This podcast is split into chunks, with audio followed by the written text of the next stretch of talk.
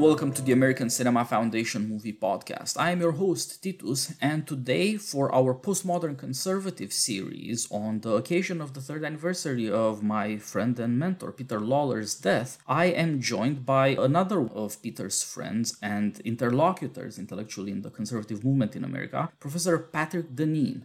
Sir, thank you very much for joining me. I'm looking forward to the conversation. But first of all, please introduce yourself for our audience and introduce us to Peter, to your relationship to him, and to his thought, of course.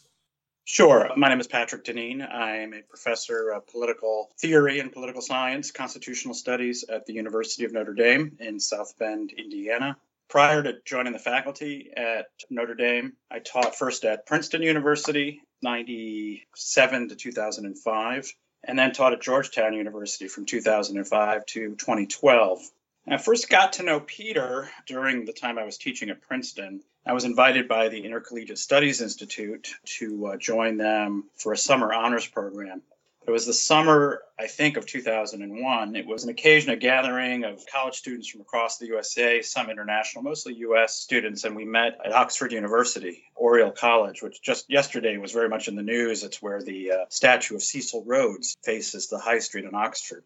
Oriel College, associated strongly with St. John Henry Newman, was the location of that honor seminar. And I was one of the faculty mentors brought in. And that was the first time I met Peter he instantly struck me, as I think he did most people who met him, as incredibly quirky, extremely funny, belly achingly funny, and like genius level smart without really showing it off. That was the amazing thing is he could just in a very off the cuff manner incorporate, you know, hundreds if not thousands of years of different thinkers and different philosophical traditions and weave them together in a narrative that made complete sense and yet struck you as profoundly original and always afforded an extraordinarily unique insight.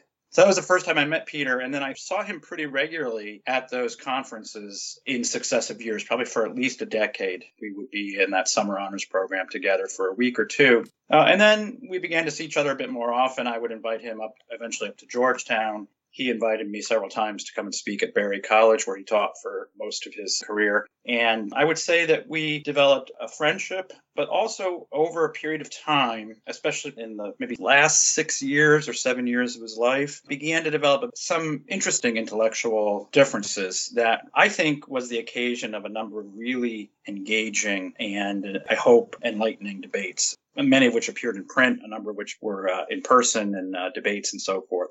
So Peter and I were friends, but also I think the word you use, interlocutors, would often find interesting and important differences. When you asked me to be on the podcast on the occasion of the third year of his passing, I didn't hesitate. I think, like you, I very much miss Peter. I miss his voice. When I think of who I wish were around right now to talk about what we're seeing in our politics, I can't think of anyone else I would rather hear from than Peter Lawler. Yes, I entirely agree. Peter would never tire of repeating a Tocquevillian statement that America is constantly getting better and worse, both at the same time, if in different ways. And one often looks to him with the notion of, where's the good in this? I, I see something happening that makes me baffled or angry, and I would like to see what is the good part about this. But he often did find reasonable causes of hope. Partly it was his temper. One of the reasons I learned so much from him was his sense of humor I sometimes get gloomy or dark, and this was very, very helpful. He had equanimity. He seemed almost unflappable, and that's a remarkable quality in a serious, honest uh, man who engages with public affairs in these times. I got to know him because of Postmodern Conservative, the blog, which is where the series of podcasts we're doing here takes the name. I was introduced to Peter by common friends and became part of the team that blogged in the incarnation at the National Review Online. And of course, we were all surprised, shocked he died. And part of his project of offering a kind of commentary that is intelligent, funny, warm, loving, not interested primarily in partisanship, but in insight through conversation, in a way this was suspended. And at the american cinema foundation we have tried to bring some of that back. Most of the team i should say of the postmodern conservative blog in its various incarnations at first things at national review online is now at the foundation in various capacities. We do podcasts we try to spread his tocquevillian studies of america. And uh, at the same time, of course, as you said, part of what made Peter special was his cultivation of friendship including disagreements made for a variety of views in conservative America. It was neither doctrinaire nor narrow minded. Principled men who can take a serious interest, not a heuristic, uh, merely confrontational interest in each other's ideas as a young man, that example and that education made a big difference. Uh, made me somewhat less combative, I have to admit, and more willing to look at people and uh, think that there may be something that they see that I don't see, that I should first try and think through and then disagree if it comes to that. And it has done me a lot of good, as has the getting to know of his friends. He was unique in that respect. I keep meeting people even after Peter's death, whose only real relationship to me is that they too were friends of Peter Lawler. That immediately tells me there's something with these men that will make them interesting and that I should uh, treat them with interest, not just with respect. I've tried to show some of that variety of thought from James Poulos to Rod Dreher. Previous guests on the podcast have introduced a variety of ideas that had Peter at the center and a sense of the range of thought and of ideas about political action as well, since we don't all agree on what should be done or how to judge events. That is why I'm especially glad to have you here as well. I came to know your work through Peter and was, as a young man, a spectator in print of the disagreements and the agreements, the application of serious education and thinking to events. That is what postmodern conservatism was about. And what Peter Lawler meant by postmodern conservatism was simply this we have many good things from modernity. We are in many ways modern people, but we have also seen crisis after crisis, some of them of a global character, and it is no longer plausible to simply believe in silly ideas or naive ideas of progress. There's something wrong with us, there's not just what's right with us, and we need to look not for radicalizations of what's wrong with us, but for pre modern solutions to some of our problems. We need to look, that is to say, for correctives to our excesses this was his Tocquevillian understanding of what's right and what's wrong about America and a guide for how to think that has helped me. I recognize it in most of the people that I think of as friends of Peter Lawler, as possible interlocutors, because we already share certain concerns. With that, please, since you are a far more distinguished thinker and author, I would like you to lead the conversation about Peter's thought. Well, yeah, before I do that, what strikes me about what you just said, and in particular, thinking about Peter's influence on a just a wide range of people, what always struck me about Peter was I think he would be categorized in some ways as a public intellectual. He was eager to be published in lots of venues where he knew he would be read. Fairly early on, he adopted blog posting, writing online. I think he wrote for James Poulos for Culture 11, Postmodern Conservative blog, which I think James also founded. And then, as you point out, it was for some time it was at First Things, and then the National Review. And um, at any rate, he was eager to write for a public audience. And so I think maybe one way to think of him is he was not only a public intellectual, but he wanted to be a kind of public teacher. And what's striking about when you think about when you describe the people that you meet who got to know Peter through his writing, my impression is that Peter's influence as an intellectual was almost more marked among young people that he encountered beyond his campus.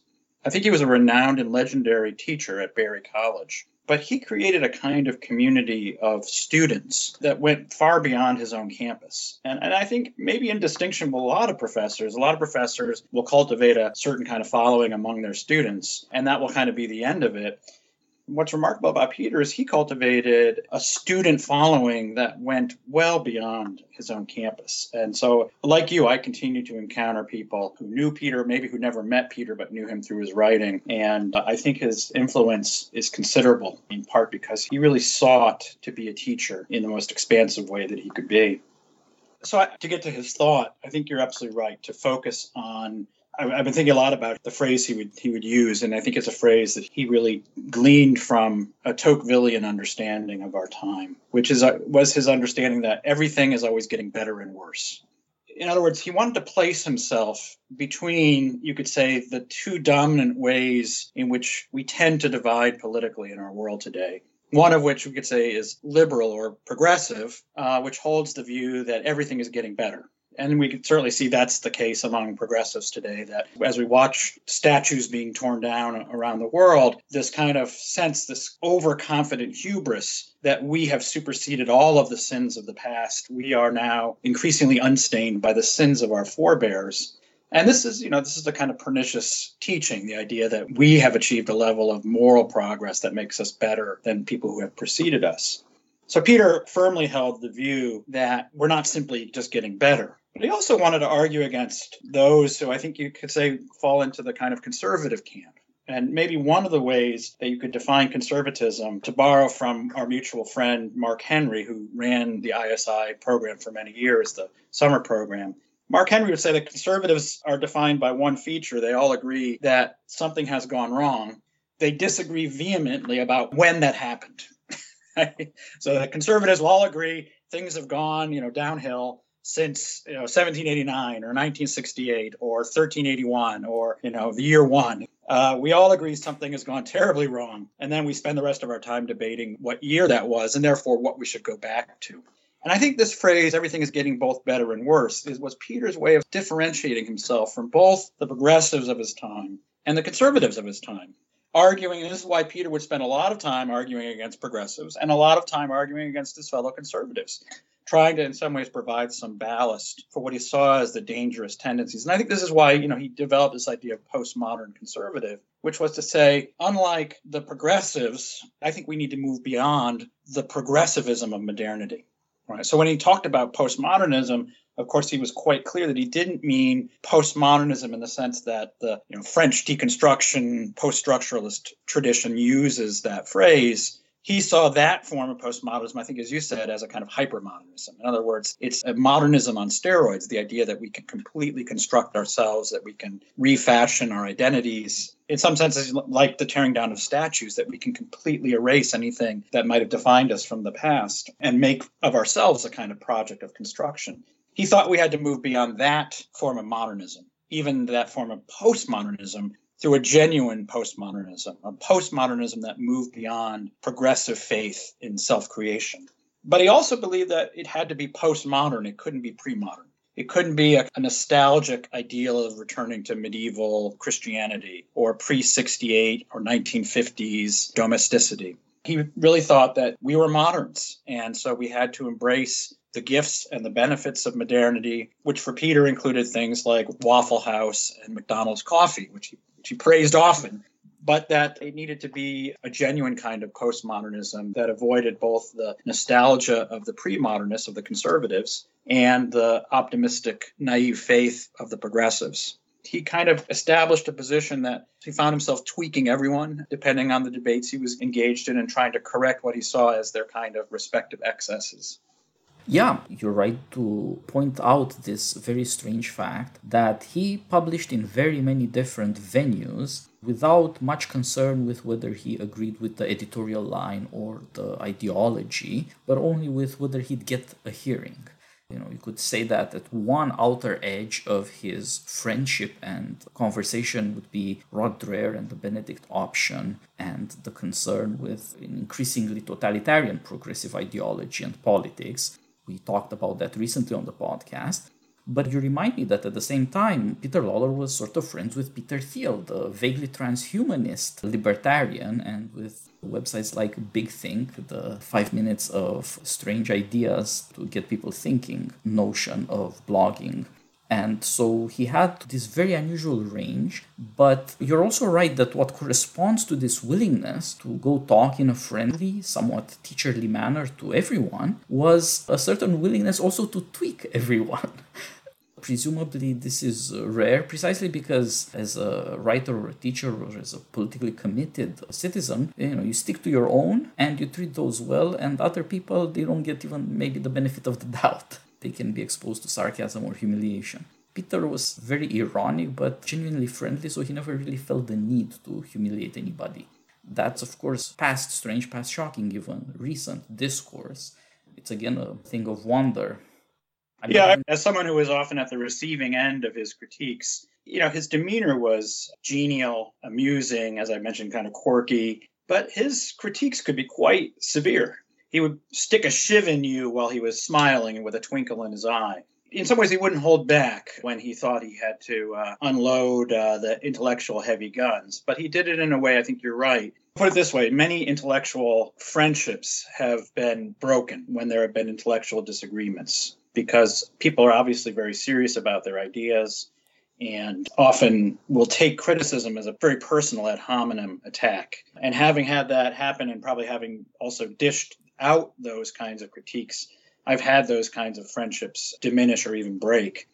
I would be surprised if there were any friendships that were broken as a result of Peter's critiques, simply because he was always serious in his critiques of those he disagreed with, but always very genial, in some ways generous, for the most part, generous in how he would offer his critiques. Yeah, he was an ironic man and he had something of a devilish sense of humor whenever he could find a phrase that would uh, mock a self-important thinker from a philosopher everybody has to read or know of to some uh, fashionable intellectual, he would use it. uh, so he indeed, in a way, did not hold back. I think he enjoyed the possibility of taking a playful revenge, stylistically and with arguments, rather than the more common revenge of trying to humiliate people. He was not above his own partisanship by any stretch of the imagination. He saw himself as a Southerner, as a Catholic, as an American, as a Tocquevillian, even to an extent as a Straussian. And he was serious about all these things as what makes human inquiry and life, aside from study, both very serious and very good his criticisms are funnier than they are insulting, presumably because even in, when you criticize people, if you've discovered something, that's genuinely pleasurable and in itself rewarding. That I think is one of the truly important lessons. It's not just the acrimony, the anger of political disagreement and of intellectual disagreement, the suggestion implied that you don't actually have to live with other people if you disagree with them, which is a delusion and what Tocqueville would call a form of individualism a continuous narrowing down of interests and of the experience of other people and the association with other people. But even beyond this delusion, there's a kind of loss that comes with too much desire to destroy another person's ideas or his self respect. We learn things from people we disagree with. And it's also possible that they make mistakes there's an entire part of human being that is not malevolent, but often in the wrong. That's a strangely paradoxical thing about human beings. It's hard to explain why should human beings, since we are rational, why should we be lying so often, or how is it even possible not to tell the truth? But it also is interesting to wonder how people make mistakes. How can you be wrong about things? How can you insist in your wrongness? It is a somewhat perverse feature of human nature, but immediately noticeable. People are not always guilty when they are wrong. And that seems to be lost in disagreement, especially on politics, because of the stakes involved. And I think that's dangerous because it encourages people to think that words can replace deeds in a perverse way. That if somebody has the wrong ideas, he's a bad person and he will, you know, bring about the end of the nation, if not of mankind. Whereas speeches are not most of the time doings a certain gentility and friendship has to accompany seriousness so that we don't end up believing that if we say the right thing or win the right argument, now we are in control of reality, which is not true, despite what popularity or the fervent slogans of a day or a month might encourage people to believe. Yeah, so I guess you know one of the ways we could think about Peter engaging in a series of discrete debates is to think a little bit about how to situate his thought. And you mentioned one of his influences being Leo Strauss.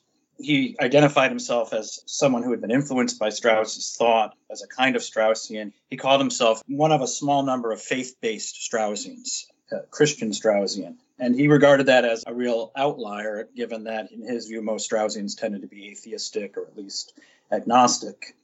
Of course, there continue to be a lot of debates over Strauss's thought, what Strauss ultimately thought, where you would situate him There are some who view Strauss as ultimately having identified with the ancient thinkers, and in some ways, at least, identifying with the Socratic form of inquiry. Some identify Strauss as having had a sympathy with the Greek city, um, although I think that's not a, anything but a majority opinion.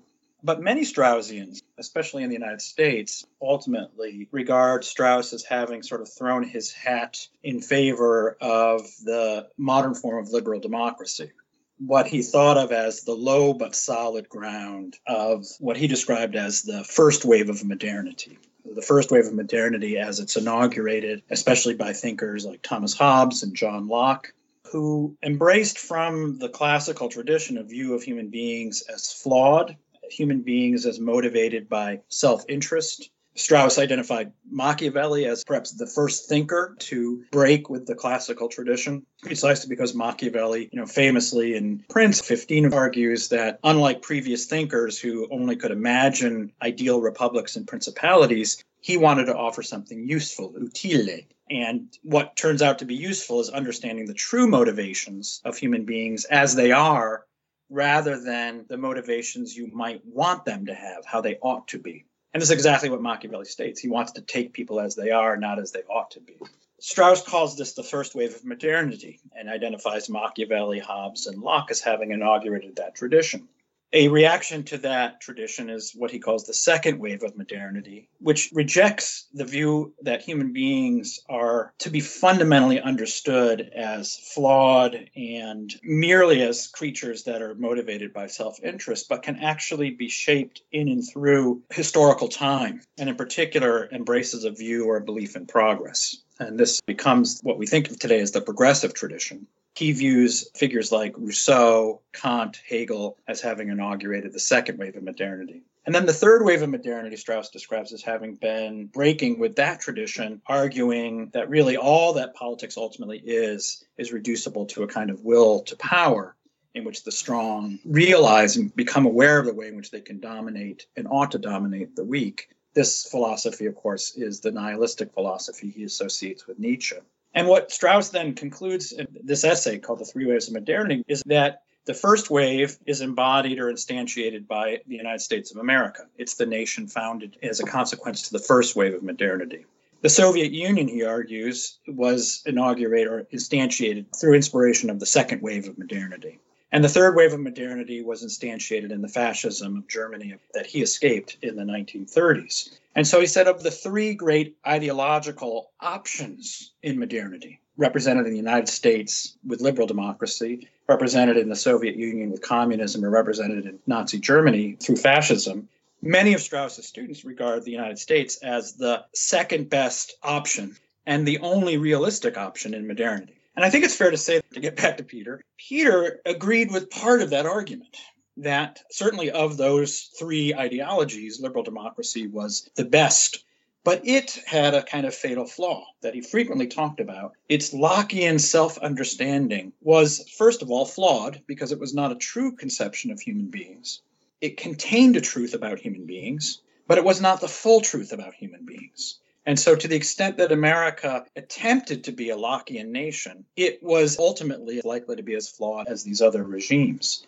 But Peter also held the view, and this is where I think he had a really interesting and sophisticated understanding, and this is where we ended up having a lot of disagreements and debates, that America often thought of itself as a Lockean nation, but wasn't actually a Lockean nation that in a phrase that he borrowed from Orestes Brownson and John Courtney Murray, he argued that America was built better than the founders knew.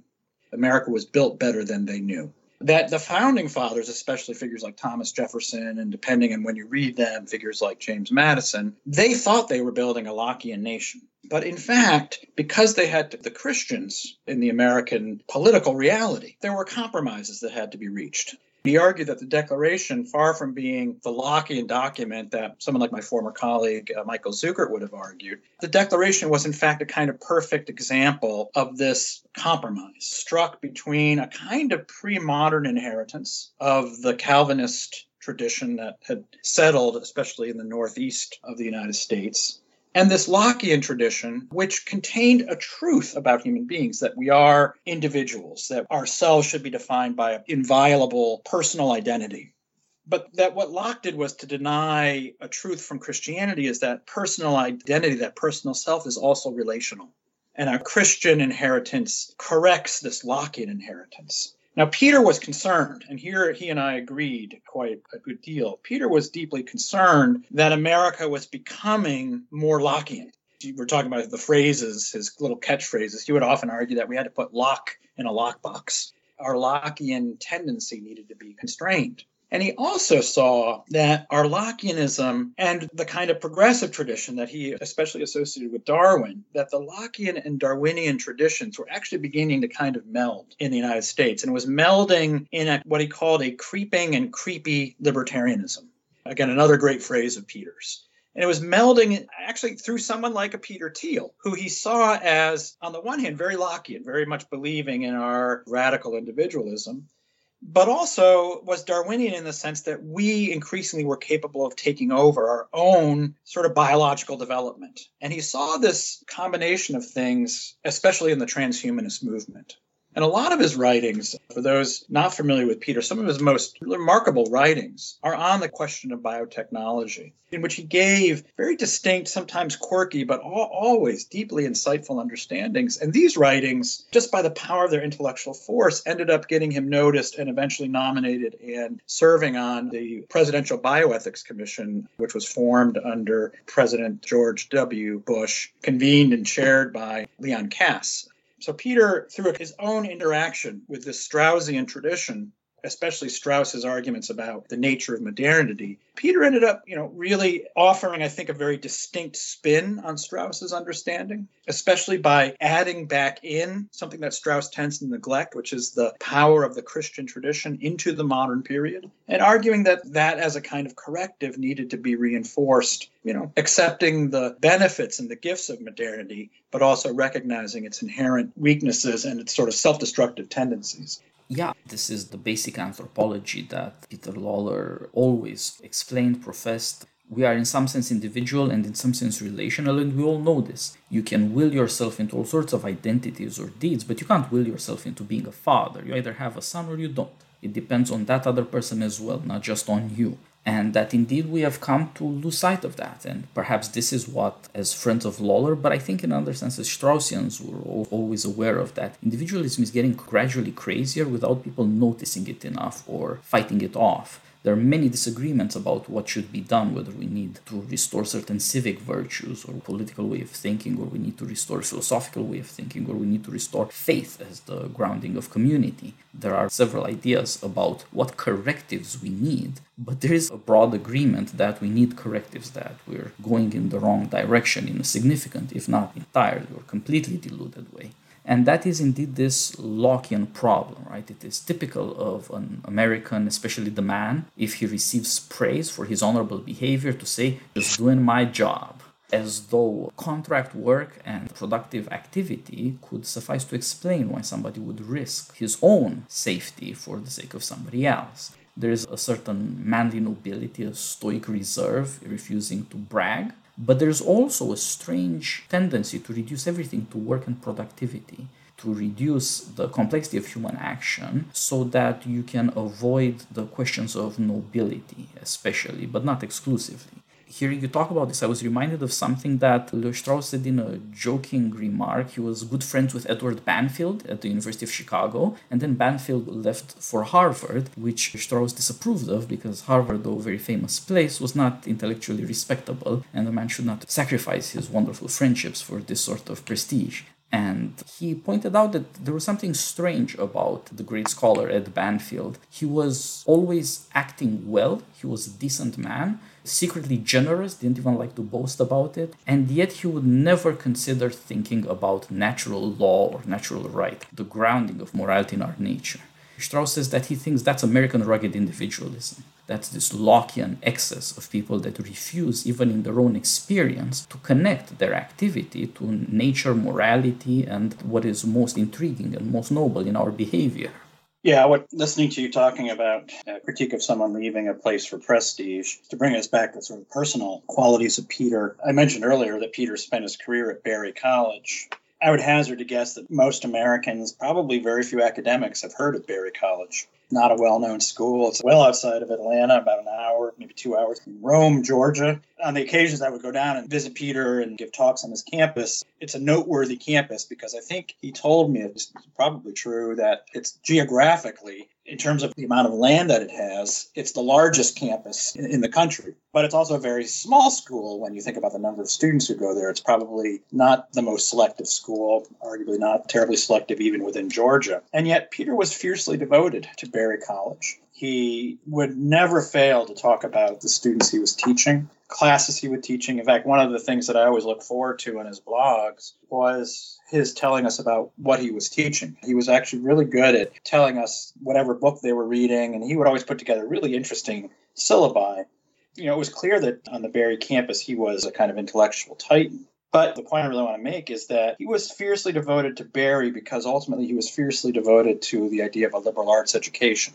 I think if he was a different kind of a person, given his intellect, how learned he was, he would have played the academic game in order to use his position to get to a higher ranked school. He would have done the kind of publishing you need to do to write yourself out of, quote unquote, an inferior school to get to a more prestigious school. And I think it really is deep testimony to Peter that he never I never heard him express ever once a desire to get to teach at a better school. I think in many ways his visibility and the many, many invitations he received to give lectures and to teach and to do seminars all around the country, I think that satisfied that itch. If he had that itch, that was sufficient. He was profoundly devoted to the liberal arts tradition. I think, if I'm not incorrect, I think his last book that was published just around the time of his death was a book defending liberal arts. I might even have it nearby here. Oh, here it is. It's uh, on my shelf here. It was a book published with St. Augustine's Press here in South Bend, published in 2016, the year before he passed away. And it's called American Heresies in Higher Education. It's a collection of, I think, again, many of his essays that he wrote, but many of these essays are about what he saw as the crisis of higher education, and in particular, the crisis of higher education, in as much as higher education was departing from a core commitment to the liberal arts. I think for Peter, the liberal arts properly conceived and executed, conformed to maybe, I think, one of his deepest teachings, which is that all these philosophies we've been talking about, in some ways, get human beings wrong because they try to describe us in some ways in some kind of narrow, either a political sense, an economic sense, what you're describing, right, being productive, uh, being progressive, bringing about the kingdom of heaven on earth. I mean, he saw in some ways Marx and Locke as essentially very similar thinkers, even though we think of them as opposites, because what they both wanted was a kind of hedonistic paradise. They just differed on how it was we were going to get there. And of course, he saw transhumanism as the perfect wedding of Locke and Marx. Through a kind of manufacturing of our own perfection, we would achieve some kind of final satisfaction. All of our yearnings, the fact of our insufficiency and our imperfection was supposedly going to be overcome through a kind of scientific intervention.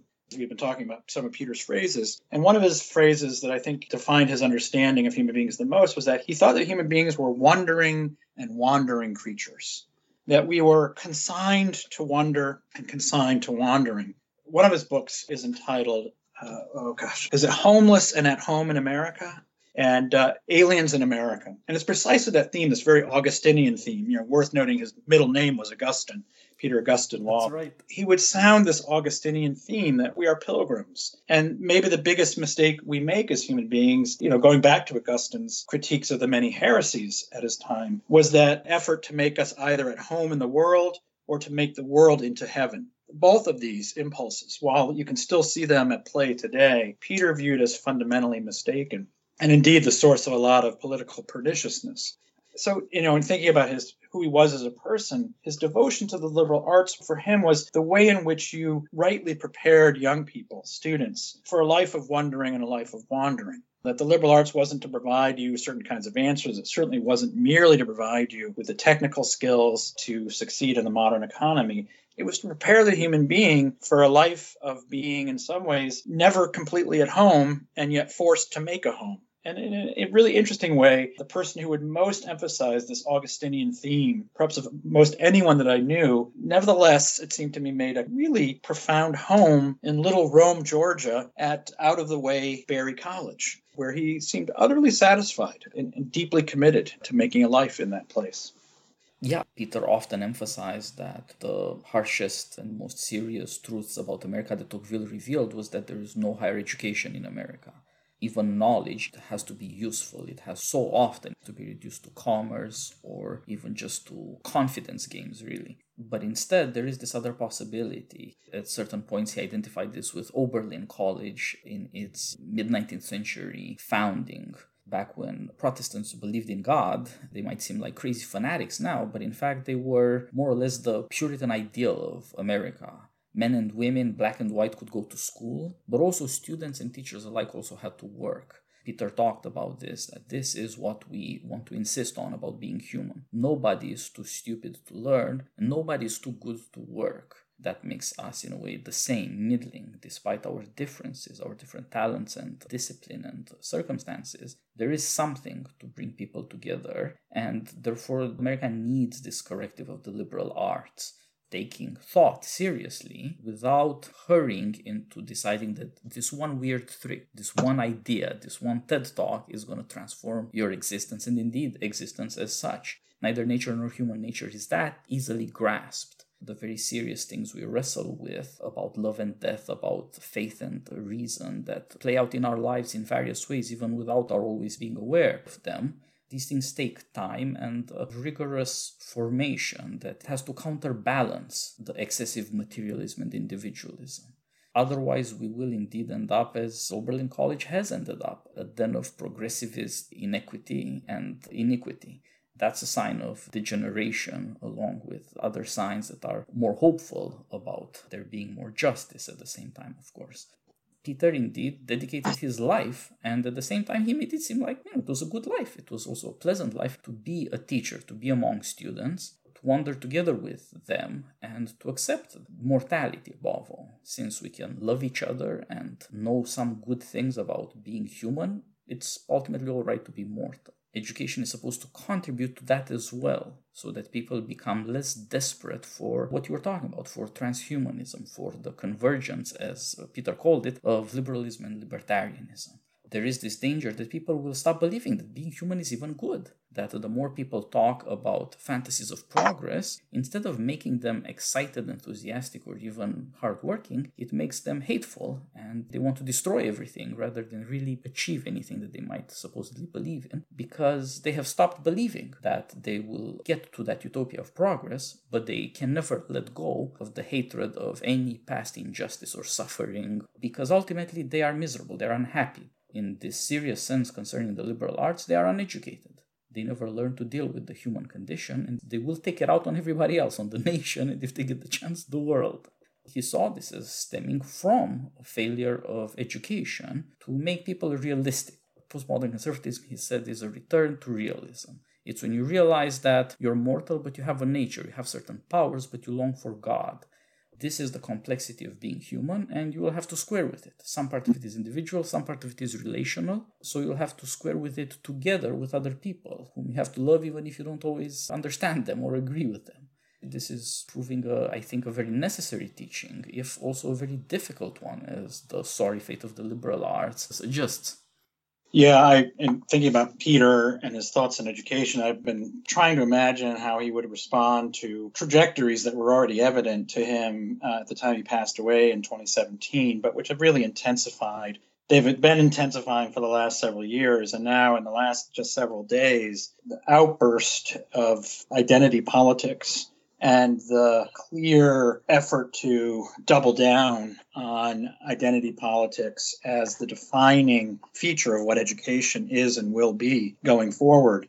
To my knowledge, and maybe you know better than I, Peter didn't write at great length about what is the source and cause of identity politics. And I think even now, many of us are still trying to come to an understanding of exactly, you know, what are its sources and what's its nature from what I was able to see in Peter's work, what little he wrote about it, he saw it as a, you know almost a new form of hypermodernism, which is that identity politics was based on again a kind of merging of a Lockeanism and a Darwinianism. On the one hand, obviously, its Lockean nature is that our identities are merely the constructs that we ourselves put together we focus on our identity because it's the ultimate space where the Lockean project can take place. Right? If Locke was writing several hundred years ago about human powers to change and transform the natural world, then what Peter understood was that project was increasingly turning inward. And this is, of course, the transhumanist project, where or the reconstruction of nature for the purpose of satisfying our desires was ultimately going to become a project about trying to change and construct human nature. And so that identity politics was just a new form of this Lockean project. But I think you would also describe this as, in some ways, partaking from a kind of branch of Darwinian politics, in some ways, subsuming our identities into these more historical, even kind of species identities, you know, here reducible to group identities. And in this sense, you have this interesting contradiction at the heart of identity politics you have those who argue that our identity is what we say it is. And I think you see this especially in the transgender movement. Whatever my biology says, if I identify as a man, even if my biology says I'm a woman, then I'm a man. But then you have arguments that your identity is really the sum of your race or your particular ethnicity. And so when was Rachel Dolezal claims that she's an African American, this is a kind of outrage for people in the identity politics world because she's in some ways attempting to make herself into an identity that she's not entitled to. So there's a kind of interesting contradiction at the heart of this identity politics that I think Peter saw. I think he ultimately saw the two paths of modern philosophy the Lockean and a Darwinian path. And while these were in some senses contradictory, they also were increasingly converging for a good deal of time, he saw them converging in this transhumanist world. But I suspect today he would be emphasizing the way they were converging in the outburst and the internally contradictory form in which this identity politics movement was playing itself out.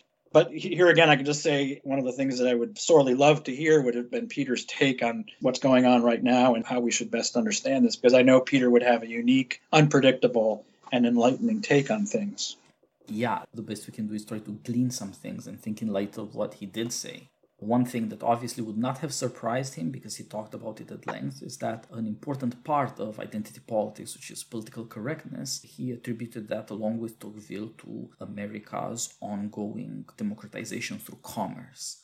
Commerce, he said, after Tocqueville breeds niceness you can never insult any potential customer. You have to be as quiet and quiescent as possible, as welcoming. And that leads, as we see with corporations today, to try to seem desperately moral so that they will not be in any way endangered or involved in quarrels they have to be neutral somehow, and that actually does not mean freedom of speech, but in fact it means increasing political correctness. That is to say, niceness enforced by fear.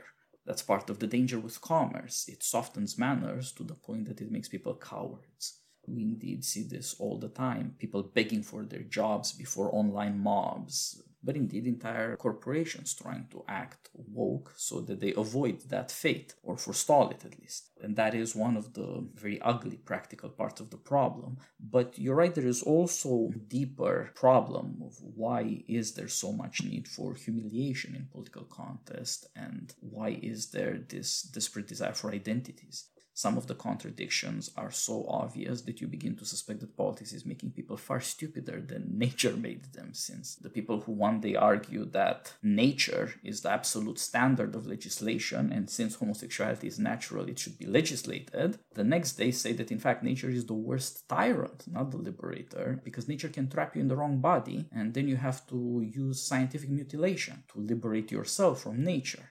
Now, that is a terrible contradiction, but it also works as a certain continuum. There is a through line there, this notion of self creation, that in one way achieves its pinnacle in transhumanism. You can get rid of death. The transhumanist, like the transgender, believes that the problem is not that the world is not safe enough for your body or your identity, the problem is your body itself. That body is mortal and you're trapped in it. You're a you that is slowly dying. How not rebel against it? How could you be quiescent to this worst tyranny, which is nature?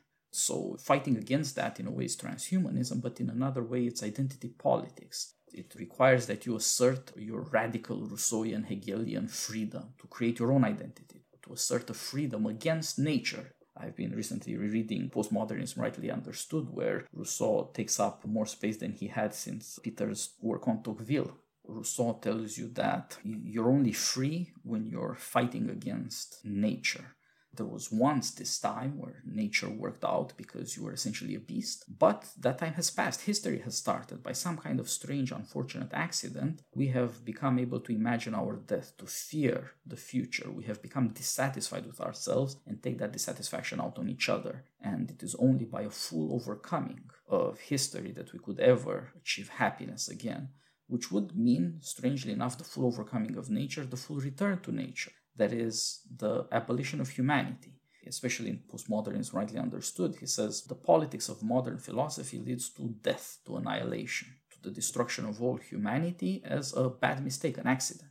The identity politics person is just a few steps down a path of rebellion against nature, against God, against other people, but hasn't yet arrived at the full awareness of the dimension of the problem no amount of affirmation of an identity, no amount of destruction of previous historical identities will square anybody with the fact that they are mortal.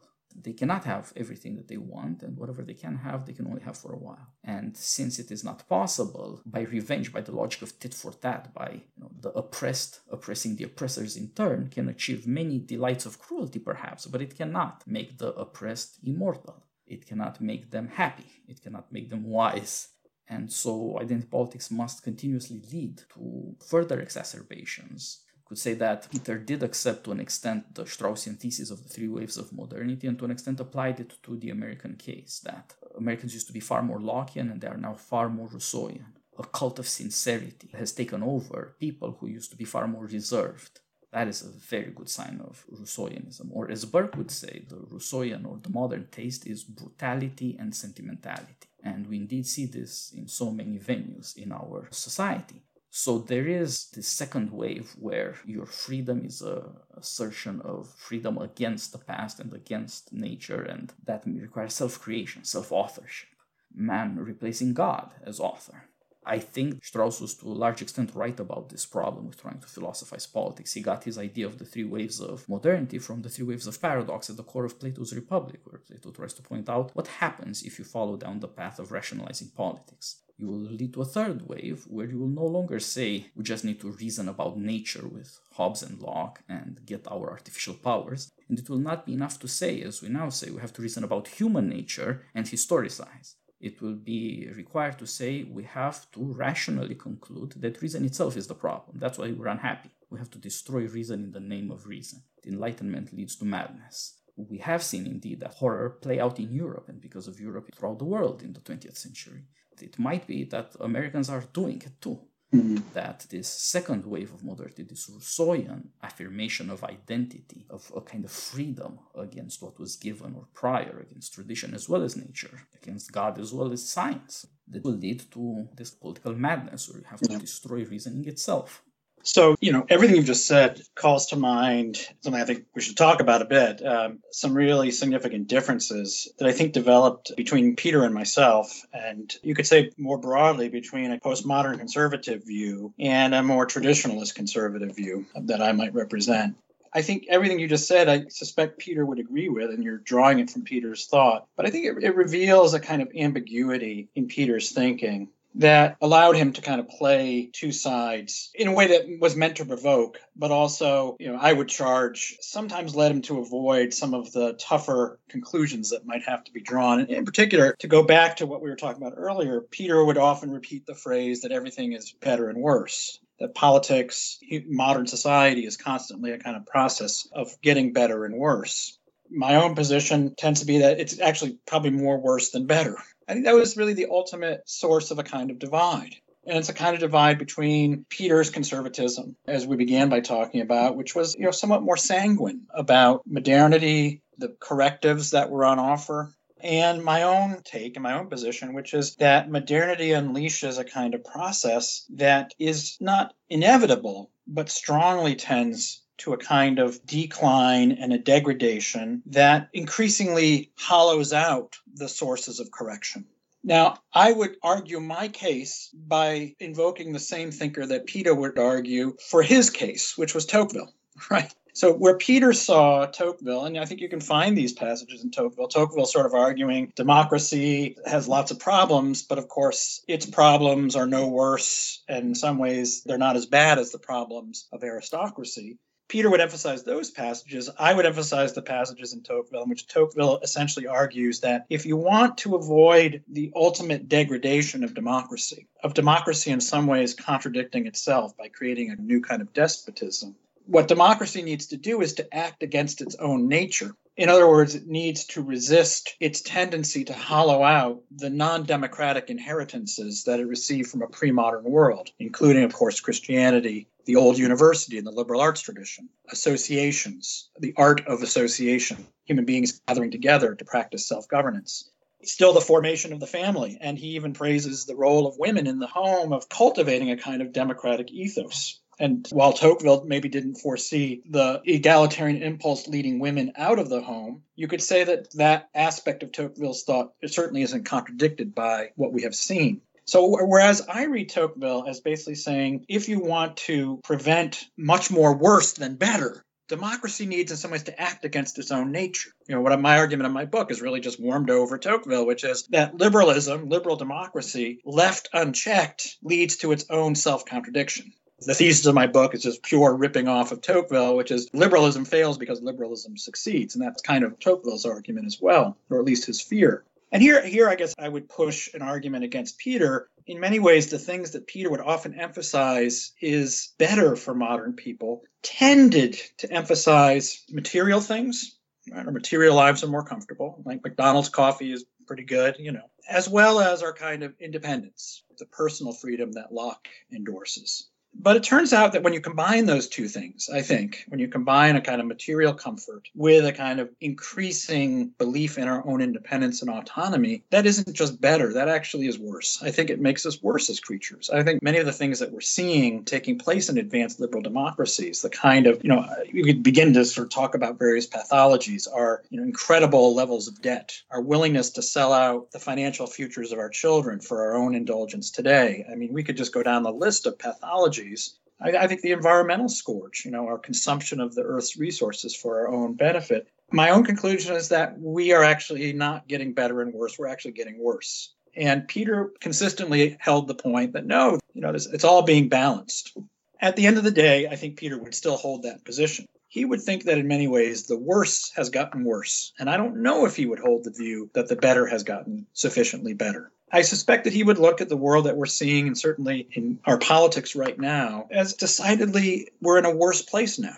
That's at least what I guess. But I, I, also know that he would maintain his understanding of the Tocquevillian view that it's not simply just uh, it's not unidirectional. And at the end of the day, what Peter would argue is that we're not going to eliminate our nature. We're not going to eliminate the fact that we are wandering and wandering creatures. So we're not going to eliminate the deepest source that makes it always likely that everything will always be getting better and worse, because that's the nature of what it is to be a human. So I think that basic divide was one over which many of our debates were focused, and certainly focused as well on whether or not America was destined to be better or worse depending on how we understood its founding and the trajectory of that founding to our current moment. So it's probably just worth putting on the record that for all of my praise of Peter, which I hope has been uh, plentiful, uh, that we had some serious differences, and those differences I think were the source of a lot of clarifying debates, you know, ongoing. I think you know Peter's students and myself and my students uh, will continue to debate for many years to come. Yes, certainly this is not just important or important for philosophy, but it is also urgent. It's something we should be thinking about. And I think you're right. The basic position of Peter, I was just rereading it since it's the introduction to postmodernism, rightly understood, is that Tocqueville is split between a Pascalian side that insists on human nature and a Rousseauian side that insists on historical transformation he says that Tocqueville couldn't explain in Democracy in America why he is in favor of liberty, but he said he was, and he would never stop. Indeed, there's a very famous passage where Tocqueville says that when somebody wants to put him in chains, it doesn't matter to him whatsoever whether it's done in the name of equality or whatever. He's just fully and completely and permanently against it this love of liberty, somewhat fragile in modern times, is something he wishes to testify to personally. I think partly because, as you suggest, it is quite weak. It needs this personal testimony of the author, it needs our personal investment. We have to, to some extent, rebel against what we fear is happening. I think that's an important part of what you're saying, and I incline to the gloomier view that you present. There's so much evidence for it. But I've learned over time to ask myself, indeed, what would Peter say? Where would he find this Pascalian side of Tocqueville and of our modernity? This restlessness, this dissatisfaction, this wandering that can restore us to our nature. That is to say, it will allow us to shake off some of the delusions and even some of the bad habits, which are harder to shake off than mere ideas, of course. And one thing that's been on my mind more recently about Peter is at some point he makes this criticism of Allan Bloom, or at any rate, a very insightful remark about the closing of the American mind. He says, Bloom, first of all, presents American students in elite America as flat souled, nice people, but there's no there there. They're already the cutaways of themselves. And Peter says, but then he comes around and says, not the children of divorce, however. Niceness is rigidity with them, and beneath that there is rage, boundless like the sea. Peter points out, well, we have those children of divorce now, they are the nation. Of course, this is what Socrates would also say this relativism, the freedom of democracy, will turn into tyranny, into a desire for extreme violence against those mm-hmm. who perceive as limiting your freedom. Relativism leads to dogmatic oppression. One version of nihilism will lead to the other. But I think Peter also suggests that there's a kind of hope in this conflict, this getting better and worse of things, that you do have the evidence in all cases of the deep dissatisfaction, of the unwillingness to simply go in the direction of the transhuman end of history, of the abolition of man there's conflict, and where there is conflict, there are principles and disagreements that can lead people back to sanity. But always at the price, of course. Conflict is risky political disagreements are dangerous, and today we see that they can also be bloody again. It had been a while in America, but now over political statements, people are killing each other. It's not exactly murder in the streets, but there have been people dying in these riots. And so we see indeed that there's a lot of danger to this disagreement, but I think he would suggest conflicts about justice will encourage people to be more serious about their human nature, less deluded or complacent they will have to take their claims somewhat more seriously. And I think that's also the kind of hope that Tocqueville can offer. The march towards soft despotism is not predetermined, but we are tempted. It's somehow a weakness we find it very hard to fight off. And that weakness, as you so well have shown, comes from our strengths. That is the tragic lesson of it. And perhaps again, it takes political conflict, it takes misery for people to realize that our strengths can lead to weaknesses, that our virtues can lead to certain vices, that we are not simply progressive, we are to some extent tragic. Sometimes getting what we want is the ruin of us. Yeah. Indeed, if we are to look for correctives to excesses of democracy, to the somewhat mad simple mindedness of our liberalism, well, it will take smacking upside the head for people to wake up. Yeah. So, again, I think this really highlights, I think, an area of at least ambiguity in Peter's thought, which is, you know, what is that? What constitutes that smacking upside of the head? There's a side of Peter, and I think this is why, you know, when we began speaking, we talked about, you know, how he was so easygoing and, you know, he wasn't going to run around shrieking that his hair is on fire because, you know, we're becoming more locky.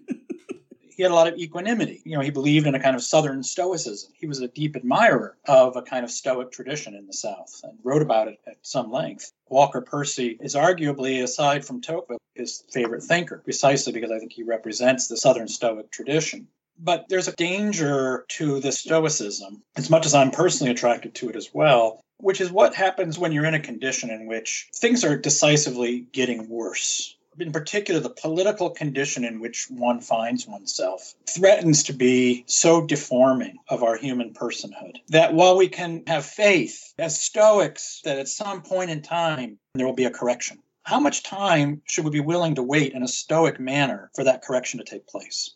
And here's where I think there's a kind of ambiguity because Peter was personally profoundly and deeply anti communist. He thought that the Soviet Union was evil. And he thought the United States' effort to combat the Soviet Union and the expenditure of massive amounts of money of our federal budget, you know, military expenditures, as well as the expenditure of a lot of our effort during the latter part of the 20th century, that that was necessary. I think Peter would say that it was necessary to combat the false ideology of the Soviet Union. I think in that sense, Peter said, you know, there can be conditions in which our politics is not simply getting better and worse, it's getting really worse we actually have to take action to combat the political evil in which we find ourselves. And I suppose where Peter and I, to some extent, differed was that I tend to hold the view that that condition is increasingly going to define our condition in the United States. That we are no less subject to conditions becoming worse, more worse than they are better. And I think Peter's argument tended to be more that, look, you know, we things are both better and worse, so we shouldn't adopt such a condition of extreme criticism toward our condition that it obscures what's good and what's better about our condition. So there were ways in which Peter, I think, truly endorsed that there were conditions, there were times in which you needed a much more active form of resistance to current circumstances. But I think when it came, especially to the American regime, Peter did hold the view that because America was born of this compromise of the Lockean and the Christian tradition, that it was built into its DNA that everything was going to be getting better and worse in America, perhaps as far as the eye could see. And I guess there, you know, Peter and I just differed. I was of the view that we were a declining regime for lots of reasons. And I was not then, and I am not sanguine about the course of America unless we are active in at least understanding why it is that things are more likely to get worse than they are likely to get better. I say that now without Peter being able to answer me, and I know Peter would have an absolutely slicing answer to what I just said. uh, I might right. get away with it at the moment without the deserving response I know Peter would give. That's true. that is the situation. Now we have to try and figure out what he might have said. But I share your worry. I also wonder, you know, America made it through one civil war. Is it going to the next one? America has much going for it. By now, we have the evidence that it is the only modern political enterprise that's sound. No country lasts forever. But even early, America went through a civil war in fourscore and seven years of founding, even going back to the Declaration. So there is more danger than Peter seems to me to have allowed. He didn't talk much about the Civil War. There's another case where he was forcefully on the side of the Union, on the side of Lincoln, on the side of democratic equality and Christian equality. However catastrophic the war, it had to be fought. So indeed, he had very strong commitments as an American, as a Christian. But within this situation where we have indeed a very complex series of practical questions to deal with, if you insist that things are also kind of getting better, does that make you inclined to act, to prove it, to benefit from this opportunity for improvement? Or does it make you complacent?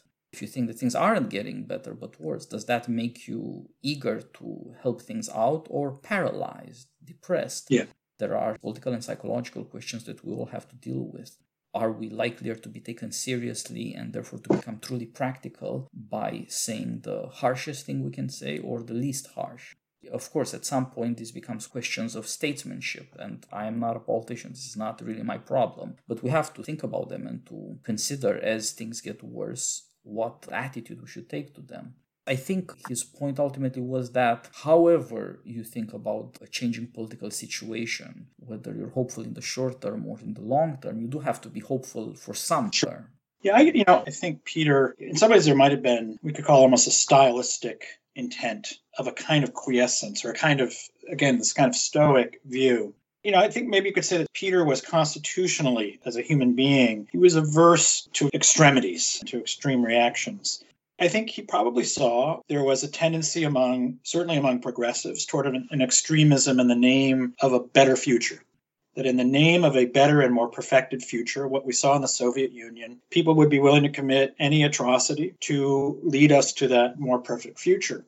But I think he also saw a danger among conservatives of a different kind of extremity, which was in the belief that things were worse, that the past was better. A dangerous nostalgia could perhaps not commit, I don't think we can point to many conservative atrocities as such, but you know, he was a man of the South. And so he understood that in the South, there was a tradition which there was a kind of nostalgia for an unjust regime, right? That nostalgia was a dangerous, perhaps it could be an equally dangerous political stance. And yet, I think it's important to point out that Peter considered himself conservative. You know, there was no question in his mind where he stood. And so I think if we go back to that original definition, what's the difference between a conservative and a progressive? I think Peter deeply ultimately did hold the view that we have to be perhaps more attentive to the ways in which things are getting worse. But Peter wanted to insist, as a matter, I think, of wanting to achieve a kind of moderation, that we shouldn't focus upon that at the exclusion of understanding the ways in which things have also gotten better. And I think that come back, there's a certain kind of stylistic, almost pedagogy to how Peter positioned himself, because I think he really intended to be more a corrective among his fellow conservatives. He probably didn't think he was going to have a lot of influence among progressives. So I think he saw himself as this, again, stylistic demeanor, as well as the kind of teaching he tried to advance to be a corrective, especially among his fellow conservatives. And especially what he saw as the tendency of conservatives, you know, to say the sky is falling and everything is terrible. That can induce its own kind of quiescence. And I think this is where, you know, Peter was a pretty fierce critic of Rod Dreher, for example. He actually thought, you know, when you get to the point where you think everything is so bad that nothing can be done, then this idea of the Benedict option becomes the only way that you think you can respond to events. And you become a kind of advocate of a kind of retreat. And so I think Peter thought that only by having a kind of quiescence about how bad things are, or at least an equanimity about how bad things are, can you prevent a worse kind of quiescence or a worse kind of a disposition that can incline one to a retreat from politics. I think there's a certain kind of pedagogy that Peter wanted to commend, especially among his fellow conservatives. Yes, I think you're right. This is a very good point that in a way, Peter did act as a statesman. He wrote and spoke prudently, always encouraging. And I think at two different levels, this is how I also think about his writing and his activity. First of all, at indeed the level of pedagogy and psychology, we tend to be gloomy. In the years I read Peter and talked with him and wrote for him, I gradually became more upbeat, somewhat sunnier. I've noticed since then that I took from him the idea that you should treat other people, especially young conservatives, this way, because I know somewhat too many 20 somethings who are very, very gloomy. Indeed, it is the temptation we have to face, and therefore it's a good deed and a helping hand that we have to throw each other. Since we are conservatives, we do have to care for each other, even in this way. But I think there's also another level to Peter's cheer as a writer and as an examining arguments. He writes about Rousseau and Kojève talking about how philosophy has to lead to annihilation of human beings. And he does it with equanimity, without any outrage. I think he's trying to show that conservatives should be even smarter than progressives. They should be even more farsighted and better able to understand what's happening, not to give in to their indignation when it comes to thinking. In life, of course, indignation is often good and necessary, but it's not as helpful in writing or thinking. And I think he was worried that in between this psychological disposition we share towards gloom and the kind of indignation at the shameless things people are doing, people now defacing the monuments of the first free black regiment in the Civil War, fighting for the Union and for liberty and the abolition of slavery, or indeed in England, defacing the statue of Churchill, which uh, shows you, if anything, people who are screaming against fascism today would have certainly been fascists or at least collaborators back then. It was people like Churchill who were against it and who actually fought, risking life you know there is much to be angry at but that tends to put you in this very bad attitude especially towards america since americans don't like to be criticized. It's hard to persuade americans to listen to criticism. But also i've noticed a bigger problem. Over the years i look at my conservative friends and encourage them to stop using the words human nature as spitting. People often say you know that's human nature for you as though there's nothing good in human nature. They've come to associate it with bad things but there's much that's good and wonderful in human nature as well. And so I think there is indeed a danger of quiescence, of bitterness, of an unwillingness to see where we might find advantages and allies and possible victories, real solid victories, because it's kind of dirty, because it's kind of demeaning. We should instead be indignant. But you can't be indignant 24 7. This is not how I talk to my wife or my friends. I have to go on with life at the same time and to try to find good things that have a future. I once tried to summarize the view I thought Peter had of things from Socrates to Heidegger, mixed with Pascal, mixed with uh, indeed the Christian teaching with Jesus Christ. Kind of American Thomism, the way he thought about Walker Percy, whom you so rightly say was his favorite American thinker. I told him that love is the mood of knowledge, and he said, This is something I can approve of. This is the right way to think about things. For you to truly have knowledge of things, you, you have to have some love as well. It has to orient you, to dispose you to seeing things. It's the right mood. And I think that indeed is something that uh, I found myself and my friends that we need. And it might be, as you suggest, more broadly something that conservatives need to fight off the doom and gloom. Well, sir, thank you so much for joining me. We've had such a long, wide ranging conversation. It was a pleasure and very refreshing to think about these things, including, of course, you know, the complexities and the objections we have to bring up. Because friends though we are to Peter, we could say, like uh, Aristotle, we're also friends of truth first. It's, mm. Indeed, it's what we love about him. He was insightful and a serious inquirer. And perhaps this will persuade our audience to go buy some of Peter's books. Read Postmodernism Rightly Understood. Read Stuck with Virtue, another one of the big themes that Peter explored. We are stuck with virtue. No system, no science is going to take it away from us, and we are not so debased or vulgar that we do not have concerns for improvement and self scrutiny. We are stuck with virtue.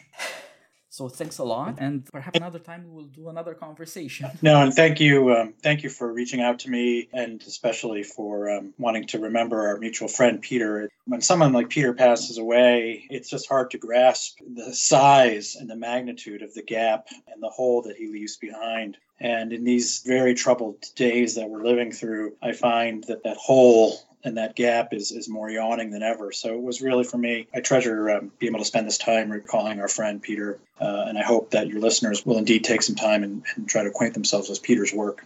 Thank you very much, sir. We have lost Peter, and but we have found each other. We have the friendships that he made for us or prepared for us. Mm. This is what we have to rest our hopes on now. It's been an honor.